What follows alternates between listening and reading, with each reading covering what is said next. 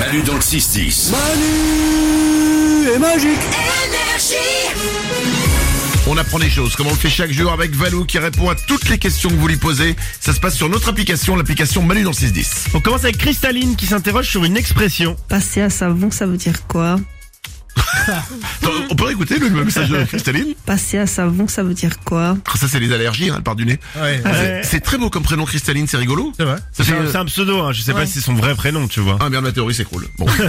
Mais on la réécoute quand même. Passer à savon, ça veut dire quoi La prochaine fois tu dis bonjour. Euh, on va te répondre Cristaline. C'est quand on, répri- on réprimande sérieusement une personne, on dit qu'on lui passe un savon. C'est apparu au XVIIe siècle et l'origine est à chercher du côté des lavoirs. À l'origine, il y avait des lavoirs avec des lavandières. C'était celles qui lavaient le linge. Et pour laver le linge, elles utilisaient du, du savon et elles donnaient des grands coups au linge avec des palettes en, en bois ou des, ou des battoirs. Ah tu vois ça dans les films genre Marcel Pagnol Ouais, exactement. Et moi, j'ai, bah oui, on l'a jamais vu Ah, en, on l'a jamais vu en vrai, ça ne se fait plus aujourd'hui. hein. Euh, non, je suis vieux mais quand même j'ai des limites. Mais c'est le même principe sur le tambour de la machine, quoi. Le, le linge frotte les côtés de la, la machine, quoi, et est nettoyé. D'accord. Et donc, eh ben, elle mettait des grands coups, et puis ça ressemblait un peu à une correction. Et donc, il y a eu l'expression savonner la tête. euh, en disant on se fait engueuler quoi puisque D'accord. on se prend des grands coups et ensuite c'est devenu euh, pa- passer un savon Euh, Bon, donc bah, ça, écoute, ça a bravo. dérivé Oh, On ça a a appris un truc, je m'étais jamais posé la question, mais je suis content d'apprendre. dérivé. et voilà Eh ben une autre question. Fredo se pose une question scientifique Pourquoi toutes les planètes sont-elles rondes Merci, bonne journée. Bonne journée à toi. J'ai l'impression que c'est- t'es au café quoi. Merci, bonne journée. Et toi, tu veux dire quelque chose Passer à savon, ça veut dire quoi Oui, voilà.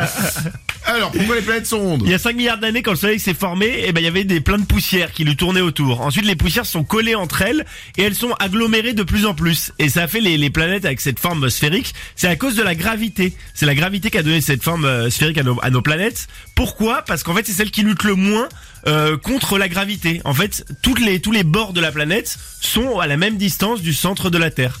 Donc c'est la forme la, la plus logique. Si tu prends, pour prendre une image simple, si tu prends la neige entre tes mains et que tu la presses, eh ben, Ouais. ça va faire aussi une forme sphérique. C'est le même principe en fait. Hein. C'est que tu vas appliquer la gravité Très au centre honnêtement, de la Terre. très honnêtement, j'ai pas compris, mais je te crois sur parole. Mais c'est compliqué, parce que Tu sais c'est très quoi imagé. Quoi. ouais, ouais, j'ai- j'ai- vraiment, j'avais l'impression d'avoir, de, tu sais, mon un cours de, de physique Ouais, ouais. à l'école, et tu regardes pendant une heure, t'écoutes le mec. le mec, il t'explique, il te fait des, des, des- il te fait des expériences, il te démon, ou en maths, il te fait des démonstrations. Ouais. T'écoutes, t'es là, ok, Même la même la boule de neige. j'ai rien pigé, mais je suis d'accord. Oui. Ok. Bon, bah, c'est l'essentiel. Hein. Tu te dis c'est lui qui sait quoi. Forcément, Voilà, tu vois, c'est le exactement. prof, donc, Mais euh, tu sais que lorsqu'il va t'interroger, t'auras deux. Ah, Une dernière question. c'est plus simple. On finit par une question sur un mot. Bonjour Manu Bonjour Manu. Dites-moi, on se pose une question avec Alana, ma belle-fille. Euh, pourquoi dit-on euh, un cœur brisé Bonne journée, merci. Bonne journée, merci. C'est un duo. Salut à tous les deux. Pourquoi on dit un cœur brisé L'origine, ça remonte à l'Antiquité, puisque dans la Grèce antique, on- le cœur était considéré comme le siège des émotions et de l'amour. Et encore aujourd'hui, d'ailleurs, on représente euh, l'amour avec un, un cœur.